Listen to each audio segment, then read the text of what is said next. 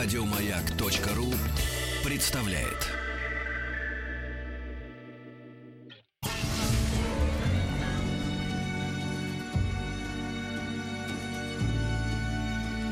По заказу Гостелерадио. Еще раз добрый день, дорогие друзья. Начинается «Тихий час» с Вадим Тихомировым. Спасибо большое за группу поддержки, за ваши теплые слова. Когда я замещал Риту Митрофанову, заметьте, без губнушки, без накладок и так далее и тому подобное. Ну, надеюсь, что, может быть, мне еще раз как-нибудь предстоит замещать ее в этом великом деле. Рассказывать о западных культовых рок-группах. Ну что же, а мы переходим к нашему «Тихому часу». Как всегда, последние новости и, как всегда, обсуждения, объяснения. Друзья, пишите. СМС-портал пять пять три три. Все сообщения сейчас слово «Маяк». Есть форум радиомаяк.ру. Телефон прямого эфира пока не нужен. И WhatsApp плюс семь девятьсот шестьдесят семь сто три пятьдесят пять тридцать три. Итак, вы знаете, что уже несколько дней бушует м, просто буря, океан, волнение по поводу западных э, бытовых химических продуктов. Роспотребнадзор сегодня объяснил ритейлерам причины изъятия из продажи бытовой химии. Они сказали, изъятие продукции производится только после подтверждения несоответствия не пищевой продукции, несоответствия которой подтверждено планируется после изъятия из оборота. Короче, вы понимаете, да? Это на самом деле очень опасно для нашего здоровья. А мы решили провести расследование и выяснить, а действительно, насколько опасна бытовая химия. И не только импортного производителя, но, видимо, и отечественного. У нас на связи профессор кафедры ботаники Первого Московского государственного медицинского университета имени Сеченова, доктор фармацевтических наук, ботаник Евгений Анатольевич Абызов. Здравствуйте, Евгений Анатольевич. Здравствуйте, Вадим. Евгений Анатольевич, скажите, пожалуйста, но только честно, ведь вся бытовая химия, она вся вредна. Это так? Э, ну, в зависимости от того, э, на что ее действие направлено. То есть, если э, брать, скажем, экологию и природу, смывы, сливы, они, безусловно, являются, э, там, скажем, токсичными для растительных организмов, э, животных и так далее. Ну, а мы же животные. А что касается, а что касается человека, который им пользуется, здесь уже все зависит от того, насколько э, были проведены исследования при разработке данного препарата. На бедных насколько мышках, на кроликах, да? Ну, не только на мышках, на кроликах, там проводятся, как правило, биотесты и так далее. Но смотрите, вот. Евгений Анатольевич, извините, что я перебиваю. Да. Смотрите, вот в нашем глубоком детстве э, все э, санитарные узлы, да, санузлы, любили обрабатывать хлоркой. И даже потом, когда импортные производители пришли на наш рынок, они специально подмешивали в свои порошки хлорку для того, чтобы этот запах родной с детства нам говорил о чистоте и порядке. Но ведь хлор — это яд. Хлор-яд, безусловно, поэтому в последнее время от него отказались. Но вот. Все равно в некоторые порошки добавляют, особенно в наши отечественные, как ни странно. Ну, добавляется для чего? Хлор э, хорошо отбеливает, является, ну, вернее, соединение хлора, угу. Естественно. Сам по себе хлор, это, э, как известно, газ, газообразное вещество, ну, да. И применялся в Первой мировой войне. Вот. Ну, естественно, это соли, это э, гидросоединение хлора, соответственно, они направлены, и для них как раз описывается меры предосторожности, работы в перчатках и прочее. Вот. Ну, то есть это вот э, э, буквально единицы таких э, соединений, которые у нас э, сейчас есть в продаже. Хорошо, смотрите, Евгений Анатольевич, дальше. Вот, например, мы моем посуду разными средствами, да? Безусловно, ага. Мы ее смываем и так далее, и тому подобное, ну, если мы моем это руками. Но все равно ведь частицы этого, этого, этой жидкости остаются на посуде, и потом мы ее употребляем. Я где-то посчитал, что в течение там, всей жизни мы употребляем до двадцати килограмм этой химии внутрь. Да, значит, среди них есть и онкогенные да. э, вещества, и аллергены, и так далее. Вот, рекомендуется вообще при использовании моющего средства, также такого безопасного, как Ферри, как нам его рекламируют, угу. вот, э, проводить э, смывы проточной водой десять раз после использования этого Сколько? средства. десять раз в проточной воде. Да, это так до утра можно мыть посуду, особенно но после по банкета. Идее, по идее, да, но это обезопасит человека от того, что он получит э, следы этого соединения вместе с пищей внутрь организма. Но это ведь точно опасно, да? Ну, вообще, конечно, некоторая опасность в моющих средствах есть. Более того, ведь есть же еще и метаболиты, то есть то, что у нас происходит с этими соединениями, когда они попадают к нам в желудочно-кишечный тракт, когда проходит трансдермальный, то есть через кожу барьер, ну, да. и так далее. Вот, поэтому, собственно, безопасности в данном случае полной, стопроцентной гарантировать никто не может. Евгений Анатольевич, мы же тогда перейдем опять к хозяйственному мылу, по крайней мере, там все понятно. Ну, хозяйственное мыло — это щелочь, вот, и э, твердые жиры, в принципе, да, но не все проблемы решает хозяйственное мыло. Это точно.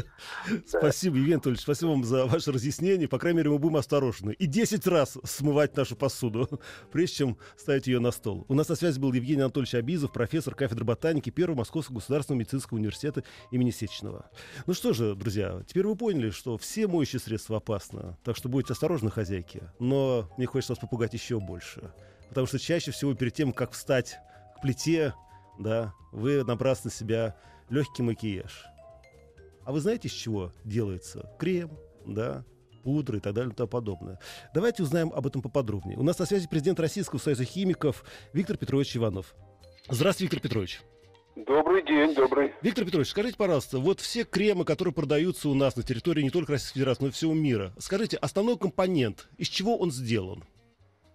Ой, я бы вообще э, далека, а парфюмерно-косметический отрасль каковой.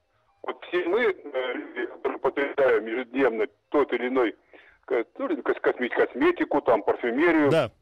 вообще не представляем, что это такое. Это сложнейшее э, производство. Это мы знаем. Где, где страшная наука и производство. Ой, Виктор Петрович, где... будьте добры. Виктор Петрович, встаньте куда-нибудь поближе к окну, потому что у нас прерывается связь немножечко, и поэтому э, некоторые слова не долетают до слушателей. Да, вот это очень, да. очень серьезное производство. И, и, это годами получаются те или иные запахи, те или иные отдушки. Я знаю, Виктор Петрович, Во- я про другое сейчас. Существует, существует косметика... и такая и натуральная косметика, и органическая косметика, да? Я знаю, Виктор Петрович, вот, я, э... можно я сразу задам конкретный вопрос тогда? Да, вот, да. насколько мне известно, все кремы на основе, ну, не вазелина, конечно, безусловно, а и вазелин в том числе тоже, все делается из нефти. И это все не органические, а химические соединения. Это же ведь так? Почти так. Ну вот, я же говорю. Почти так, почти так, да. Если в этом... в этой ситуации не присутствуют э, наши натуральные э, всевозможные э, вещества, то, в принципе, это органич... органика, синтез органический присутствует практически во всех делах. Да. Тогда следующий вопрос. Я даже знаю, что одна э, компания, не буду называть ее, как говорится, отчество, но фамилию у нее Нивея, не, даже не из нефти делает свои э, продукты, а из э, выработки каменного угля. Это так или нет? Ну, это что каменный уголь, что нет, они да, да, да, а, друг от друга далеко Господи, не стоят. Да. Они да. почти рядом. Я они тоже думаю, это рядом. Какая разница, действительно, нефть, да. каменный уголь. Тогда, Виктор Петрович, да, еще один вопрос. Первый, первый аммиак мы получили с вами, всегда, в первую очередь, из каменного угля. А-а-а. Нафталин из каменного угля, аммиак из каменного угля. Потом уже перешли, на, когда появился газ, мы стали делать из газа. Ну да. И еще, Виктор Петрович, опять-таки, я это опираюсь не на свои личные опыты, да, но мне говорят о том, что вот все эти моющие средства и шампуни тоже мало чем отличаются по своей конструкции, по своей формуле. Ну, только там отдушки другие, там, ну, цвет другой. Ну, там нет, нет, нет, несколько моющие, чистящие средства, они несколько отличаются, конечно. Такие немножко отличаются, да? Да, потому что там присутствуют более такие серьезные вещи, как сода, сода связанные с, с содовыми веществами, э, ну, да, там это... доб- энзимы добавляются и так далее. Побольше, так далее. Да? Там несколько. Да. Хотя я хочу сказать, что э, то же самое, э, очень необходимо иметь большую культуру, чтобы всем этим делами пользоваться. И, и нужны, э, если мы лекарства получаем по джи эм пи с вами, с учетом э, норм джи эм пи, ну, да. то, я думаю, нашу косметику и парфюмерию, и в том числе и товары бытовой химии, также надо уже более серьезно к этим вещам относиться. Да, Виктор Петрович, ну, конечно, вы извините, что я так немножко иронизировал. На самом деле, все равно мы никуда не можем деться. Ни от косметики, ни от чистящих средств, ни от чего. И все-таки, Виктор Петрович, как определить, что вот это действительно натуральная косметика? Есть какие-то способы, не знаю, капнуть йодом там? Ну, что-то... Я думаю, что это, это, это, это практически невозможно. Угу. Здесь только надо уповать на, на, на свою внимательность И я считаю, что нужны консультативные, конечно, пункты, где можно получить ту или иную консультацию от, не от рекламы, которая нас угу. практически достает на каждом шагу, ну, да. а от грамотных специалистов, которые могут посоветовать. Можете представить, женщина покупает за тысячу рублей крем, да, угу. и ей становится в лицо там все в прыщах и так далее. Это, это, это серьезные вещи. Да, Виктор Петрович. Это, то же самое, даже мы вот говорим о... Ну, обыкновенно наших моющих порошках, детергент, угу. это, да. так называемый, да. Там ведь многие не знают, а что там присутствует. А нужно ли здесь такой покупать дорогой порошок?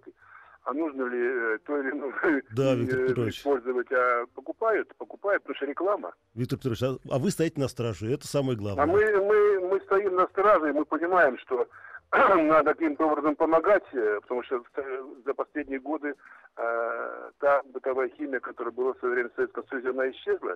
Да. И появились новые заводы, новые предприятия, большой импорт.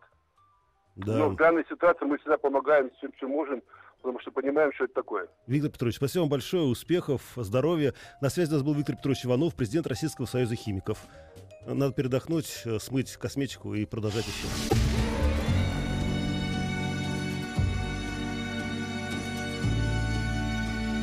По заказу Гостелерадио. Ну что ж, друзья, следующая новость к нам пришла из Франции. Дело в том, что на, в ночь на двадцать шестое июля... Э, господи, двадцать шестое августа, простите. Э, представительницы французской феминистской организации подменили около шестидесяти табличек с названием улиц Парижа. Они объяснили это тем, что в Париже всего лишь два с половиной процента улиц названы в честь женщин. Улицы стали носить имена певицы Нина Симон, Мадлен Брес, это первая француженка, получившая диплом доктора медицинских наук, и в том числе э, имя первой женщины-космонавта Валентины Терешковой. Я вдруг подумал, как редко мы сейчас вспоминаем об этой замечательной, прекрасной, героической женщине, которая первая действительно полетела в космос, э, а это было смертельно опасно. И по этому поводу мы решили обратиться к герою Российской Федерации, летчику-космонавту Федору Николаевичу Юрчихину. Здравствуйте, Федор Николаевич. Добрый день всем, Фед... добрый день всем да, слушателям. Да. Федор Николаевич, скажите, пожалуйста, а все-таки вот мужчины-космонавты как относились к тому, что в отряде космонавтов были и женщины? Ну вот, например, в свое время Валентина Терешкова, потом Светлана Савицкая. Ну, вы знаете, что и Валентину э, Владимировну Терешкову, и Светлану Савицкую я, к сожалению, ну, да, в отряд космонавтов да. не застал. Я пришел чуть позже в отряд космонавтов, поэтому для меня это э, космонавты из того, из поколения легендарных космонавтов. Еленой Владимировной Кондаковой, которая позже была угу. в отряде космонавтов, мы встречались, и также встречались с Надеждой Кужельной, к сожалению, она не полетела в космос. Вот, Лене Серовой по повезло, а сейчас в отряде космонавтов и Анна Кикина. Я не сказал бы, что у нас есть какая-то вот особая э, негативное отношение к женщинам-космонавтам.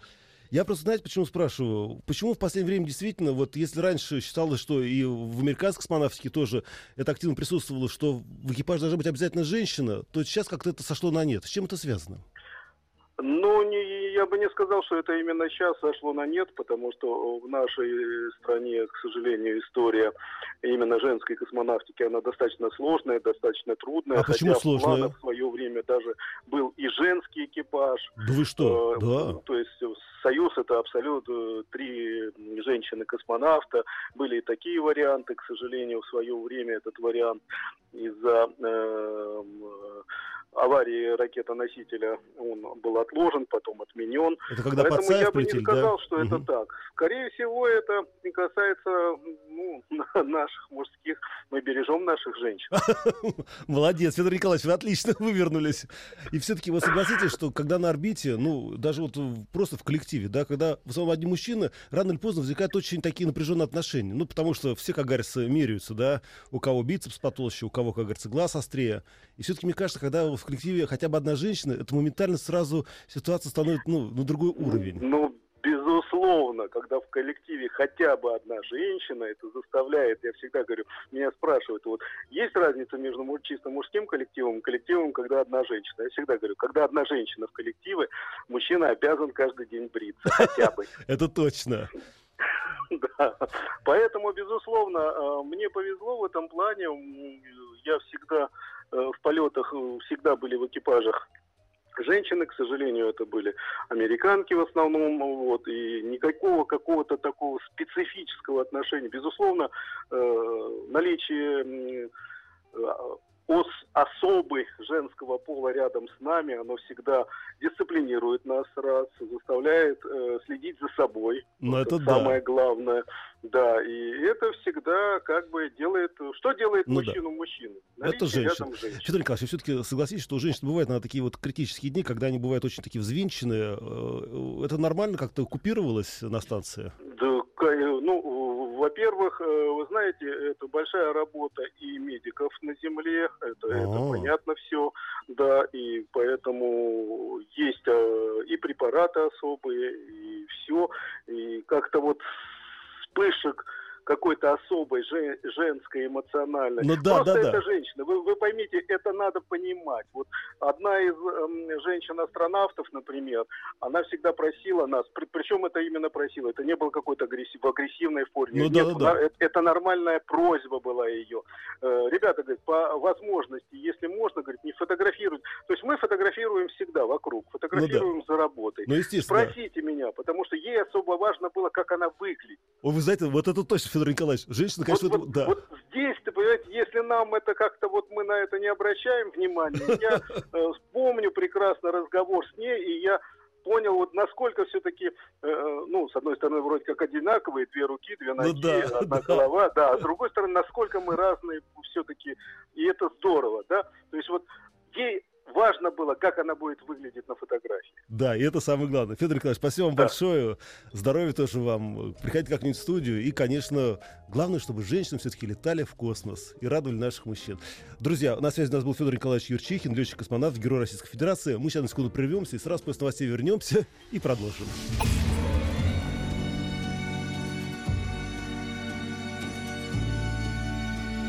По заказу Гостелерадио. Итак, наши дорогие друзья, продолжается наш «Тихий час» с Вадимом Тихомировым. Напомню, ваше мнение нам очень важно. СМС-портал продолжает работать. пять пять три три. Все сообщения сейчас слово «Маяк». Есть форум радиомаяк точка ру. WhatsApp плюс семь девять шесть семь сто три пятьдесят пять тридцать три. Итак, продолжаем дальше изучать новость. Дело в том, что во Франции... Представительница французской феминистской организации в одну ночь поменяли шестьдесят табличек с названием улиц Парижа и присвоили им женские имена. Они сказали, что в Париже очень мало улиц с женскими именами, и таким образом они начали бороться за права женщин. Одна из улиц была названа в честь нашей замечательной женщины-космонавта Валентины Терешковой. И мы выяснили сейчас у Федора Николаевича Юрчихина, летчика-космонавта, что действительно женщина даже на орбите остается женщиной. Но давайте признаемся честно, что очень часто... Многие из нас думали, а не зря они там болтаются все на орбите, и мужчины, и женщины. Ведь, наверное, ученые все равно думают о том, что рано или поздно мы полетим к далеким мирам, и мы должны как-то там размножаться. Вот интересно, а возможно ли действительно размножаться в космосе? Об этом мы сейчас узнаем у врача-репродуктолога Павла Базанова. Здравствуйте, Павел. Да, добрый день. Павел, вы знаете, вот у меня перед глазами информация, которую мне предоставила пресс-служба Государственного научного центра Российской Федерации Института медико-биологических проблем Российской Академии Наук. Так вот, там написано, что... Действительно, нас постоянно отправляют биоспутники в космос под названием серия «Бион». И они выяснили, что сила и тяжесть является одним из мощных формообразующих факторов природы. Это действительно так? Ну, я не могу сказать за все факторы, влияющие на развитие природы. Если речь идет, понимаете, о чем хотели спросить, о возможности репродукции, да. при отсутствии центра, да, гравитации, то достаточно сложно говорить, потому что я так понимаю, что число объектов биологических, которые там были, наверное, они пока недостаточно для каких-то вот статистически достоверных угу. выводов. Наверное, первые какие-то предположения. Хотя логика в этом есть, потому что действительно в условиях стресса организм не настроен на размножение, он настроен на сохранение себя. А через какое-то, наверное, длительное время, если стресс станет привычным, я не знаю, там несколько месяцев, ну, да, да, космическая да. медицина, да, тогда, наверное, да, обычный физиологический процесс в организме не установится. Ну и все-таки, так, наверное, да. да. Да. Смотрите, ведь как происходит оплодотворение яйцеклетки? Сперматозоиды стремятся к ней, но они стремятся под силой чего? Влечения, движения или силы тяжести? Ну, там очень много процессов, которые в этом, а, в это вовлечены, и химическая привлекательность различных а, отделов, и собственная активность, собственная своя подвижность. Вот. А, но здесь, кроме всего прочего, кроме сперматозоидов, нужно понимать, о чем я говорил о стрессе, это о выработке яйцеклетки, потому что а, в условиях стресса яйцеклетка может просто не вырабатываться. Ничего себе. То есть получается, что иногда здесь, в нашем мире, когда женщина сидит за рулем и вдруг попадает в опасную ситуацию аварийную, она это делает каждый день практически, по крайней мере, в нашем городе, это все может быть подвержено... Вы понимаете, наш город — это вообще небольшой стресс, но тут вы немножечко утрируете. Речь, конечно, идет о каком-то семидесятиминутном стрессе. Да, речь идет о большой нагрузке, на большой перманентной нагрузке на организм, который для него изначально привычный.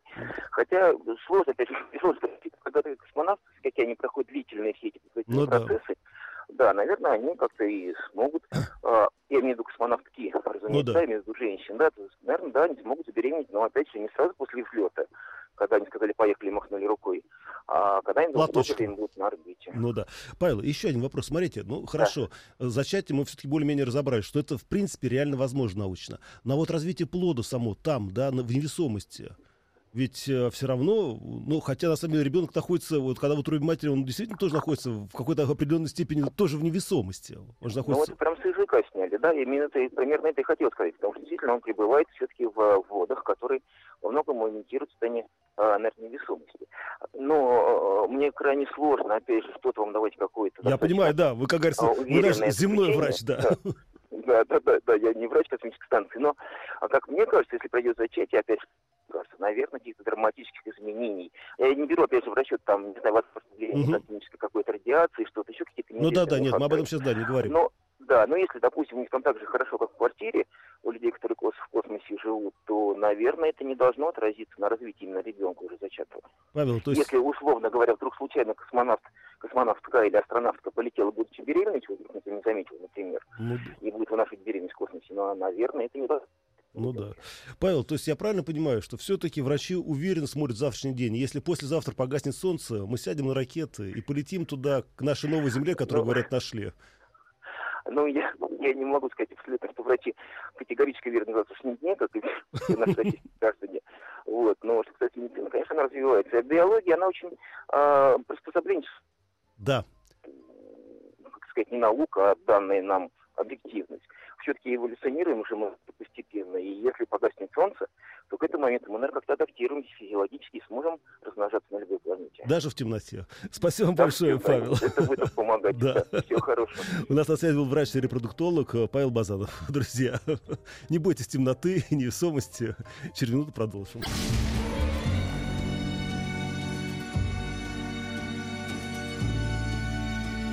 По заказу Гостелерадио. Ну что ж, дорогие друзья, продолжается наш тихий час. И теперь новость, которая, конечно, безусловно, затрагивает нас всех. А дело в том, что грядущий две тысячи шестнадцатый год, как вы знаете, объявлен годом кино. В проекте указа президента запланировано создание фильмов событий. Но вот цифры говорят об обратном. За последнее время дистанция между публикой и национальным кино неуклонно увеличивается, и э, доля сборов в июле упала до неприличных одна целая шесть десятых процента и продолжает падать. Это в размере всего нашего глобального российского кинорынка. То есть в основном мы смотрим западные фильмы и не смотрим отечественные. Возникает вопрос. Что делать и как быть? У нас на связи кинокритик Александр Павлов. Здравствуйте, Александр. Да, здравствуйте, Вадим. Александр, вы знаете, в чем дело? Вот я думаю, у нас есть всесоюзный, но всероссийский государственный институт кинематографии, да? У так. нас есть огромное количество, Санкт-Петербургский университет есть и так далее и тому подобное. У нас есть прекрасные школы, прекрасные корни. Почему угу. наши люди перестали смотреть отечественное кино? Угу. А, ну, э, ага. Вадим, ну, на, на самом деле мы должны сказать, что все-таки мы говорим о лете и именно об июле. А, ну, э, кроме того, не нужно забывать о том, что идет кризис, и люди, в принципе, стали ходить в кино меньше. А, соответственно, когда они выбирают, на что им пойти лучше, на отечественный фильм или на иностранный, то они скорее пойдут на иностранный блокбастер. А, кроме того, ну, мы должны учитывать, что... Русские кинематографисты и в плане маркетинга, и в плане талантов выложились все в начале мая, когда один за одним выходили отечественные фильмы, посвященные историческим событиям. И, в принципе, тогда-то походы в кино были довольно существенные. Вот.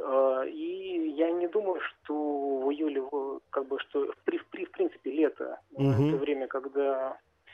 Кино смотрят не очень активно, все отдыхают по дачам, и думаю, что ситуация улучшится в осенью и тем более зимой, когда ожидается в конце декабря, в середине декабря ряд э, отечественных фильмов, которые точно соберут кассу. А какие, например-то фильмы? А, я не помню название, угу. я сейчас вылетел из головы. Я могу сказать, это режиссер, который делал фильм «Горько», а к нему сейчас приковано большое внимание, а... и, и этот фильм совершенно точно будет э, не будет обделен вниманием. Да, Александр... ну, кроме того, мы... Угу. Там...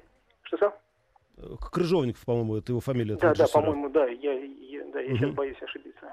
Скажите мне, Александр, ну вот если так сканировать наше отечественное кино, а на что люди чаще всего идут? Вот что, как говорится, их заставляет все-таки пойти посмотреть отечественный фильм? Это блокбастеры, это, это детективы, это боевики, это мелодрамы, это комедия. Ну, во-первых, это то, что мы можем назвать патриотический блокбастер. Это когда мы пытаемся как-то по лекалам западного, прежде всего, американского кино делать что-то свое. Естественно, с национальной спецификой. Но это вот э, фильмы, которые выходили э, в мае. Это [S2] Угу. [S1] Первое. Второе, это яркие фильмы, которые не ориентированы как раз-таки на западный кинематограф, а которые пытаются развивать свою собственную традицию. Ну и вот в этом случае «Горько», «Горько два». Ну да, это такие. Это, да, они вот именно что вызывают наибольший интерес. А, такие фильмы, как, например, тоже специфически русские. Это какие, которые, например? Да, которые эксплуатируют советское наследие. Например, «Кавказская пленница» — это те фильмы, на которые люди не идут. То же самое, например, касается фильма «То ли рука, то ли бармен» с Дмитрием Нагиевым. Угу. Там, когда у него в руку вселяется девушка, вот, да, такие угу. фильмы, конечно, это то, что как раз-таки отечественный зритель скорее не будет смотреть и предпочтет им американское, да даже не американское кино, которое всех на слуху явно сделано гораздо более качественно. Александр, вы знаете, безусловно, что американское кино, в первую очередь мы говорим о, о нем, да, оно построено на создании вот этих э, мегазвезд, да, артистов mm-hmm. с безупречной репутацией, с безупречной внешностью, и, естественно, с хорошей актерской работой. Скажите, кто-то из наших российских актеров может хотя бы приблизиться вот к тому пониманию суперзвезды? Знаете, я бы как раз-таки э, исходил из того, что если мы будем ориентироваться исключительно на американский институт звезд, тогда российский кинематограф будет играть. Угу. А в этом смысле лучше как, как раз-таки находить что-то другое и брать, например, именно что интересными сюжетами, которые эксплуатируют, в хорошем смысле эксплуатируют национальную специфику. Вот. У нас есть звезды, их там можно называть, там Хабенский, Безруков, еще кто-то, вот.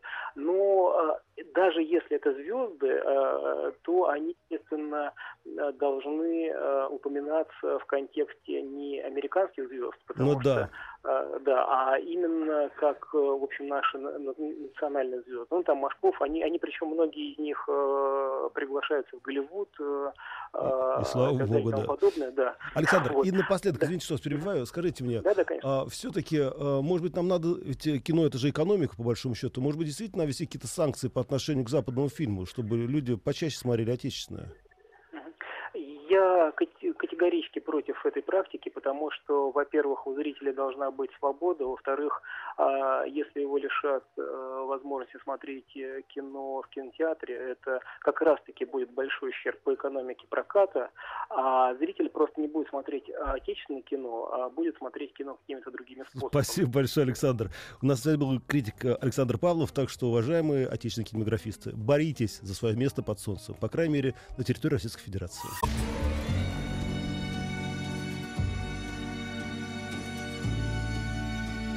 По заказу Гостелерадио. Итак, дорогие друзья, мы продолжаем дальше выяснять тему, почему же наше отечественное кино э, перестало волновать российских зрителей. И вот мы, Александр Павлов сказал, что это просто лето, напекло нам голову, поэтому не ходим в отечественные, на отечественные картины. А мне кажется, все-таки наши актеры как-то не очень важно играют. Как-то даже плоховато играют, особенно в последнее время. И за разъяснением мы решили обратиться к легендарному режиссеру, народному артисту России, художественному руководителю Российского академического молодежного театра, заведующему профессору кафедры мастерства актера Алексею Владимировичу Бородину. Здравствуйте, Алексей Владимирович. Добрый день. Извините, что по такой мелочи беспокоим вас. На подходе, как говорится, новый сезон. Леша Веселкин опять-таки должен блистать, как всегда, в новых ролях. Да, да, да.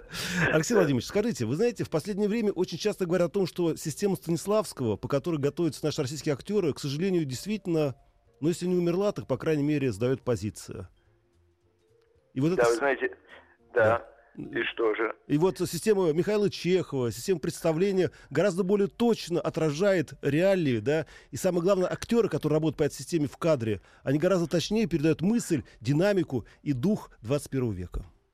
Знаете, я думаю, тут э, система Станиславского тут никак не виновата, и она тут совершенно ни при чем, поскольку э, э, система, скажем, Михаила Чехова, она является развитием э, системы Станиславского, и это все единая школа, которая, кстати сказать, э, чрезвычайно интересует э, актеров и звезд, э, не знаю, американского кино и так далее, и так далее. Мне кажется, что, вы знаете, проблема в том, что падает общий уровень профессионализма, и э, главным образом я считаю, что это связано с тем, что как только люди знают, зачем они снимаются в том или ином фильме или в том или ином сериале. Почему сейчас такое интересное движение, в частности, сериалов, скажем, в американском кино? Это безусловно так. Там есть просто замечательные сейчас сериалы, где актеры играют совершенно безупречно. Я думаю, не потому, что они играют по какой-то другой системе. Просто они профессионалы, и они относятся к своей профессии именно так. Но они находятся еще в окружении профессионалов, потому что драматургия, режиссер, оператор, монтаж. И все находятся на самом высоком уровне. Ну, естественно, мы сейчас говорим не о поделках, а ну, да. о каких-то серьезных вещах. Понимаете, и сериалы не дают актерам спрятаться, потому что их, и они, они, они на виду, они, они сразу здесь. И поэтому их живое э, э, существование, яркое, безусловно, и э, проявленное через э, то, что происходит на экране, э, они, я думаю, что тут дело не в том, что они э, занимаются какой-то другой системой. Я почему вас спрашиваю, Алексей Владимирович, потому что даже вот наши мега-герои, блокбастеры, да, актеры, которые собирают кассы, я видел их на театральной сцене, вы знаете, это, ну, я могу даже назвать фамилию, мне ничего страшного, мне за это ничего не будет. Они актеры с холодными носами. Ну, в том-то и дело, ну, опять, ведь, если актер с холодным носом, значит, он уже не профессионал. Понимаете ли, они уже не относятся, они тогда, тогда они ремесленники, тогда они умеют спрятаться за, за какую-то технику якобы. Угу. А, а по, по, по существу, ведь наша задача основная, вот там, э, когда мы занимаемся с молодыми ребятами, которые приходят в театральный институт, скажем, э, максимально открыть их э, внутренние резервы и оснастить их э, все, все, всеми, э, так сказать, ну, ну, всем тем, что сделает их профессионалами.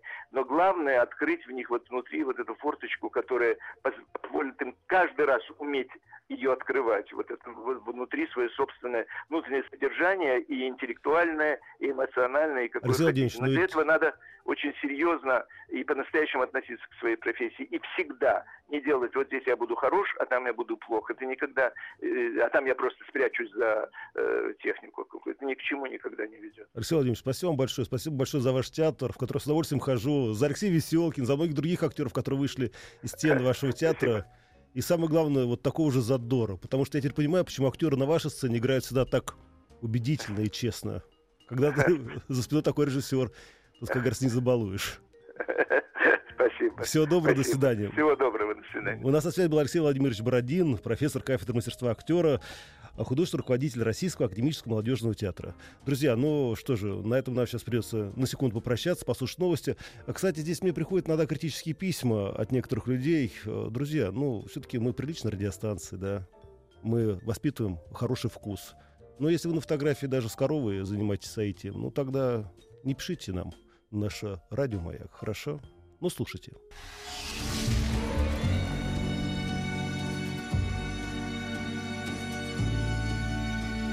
По заказу Гостелерадио. Еще больше подкастов на радиомаяк точка ру.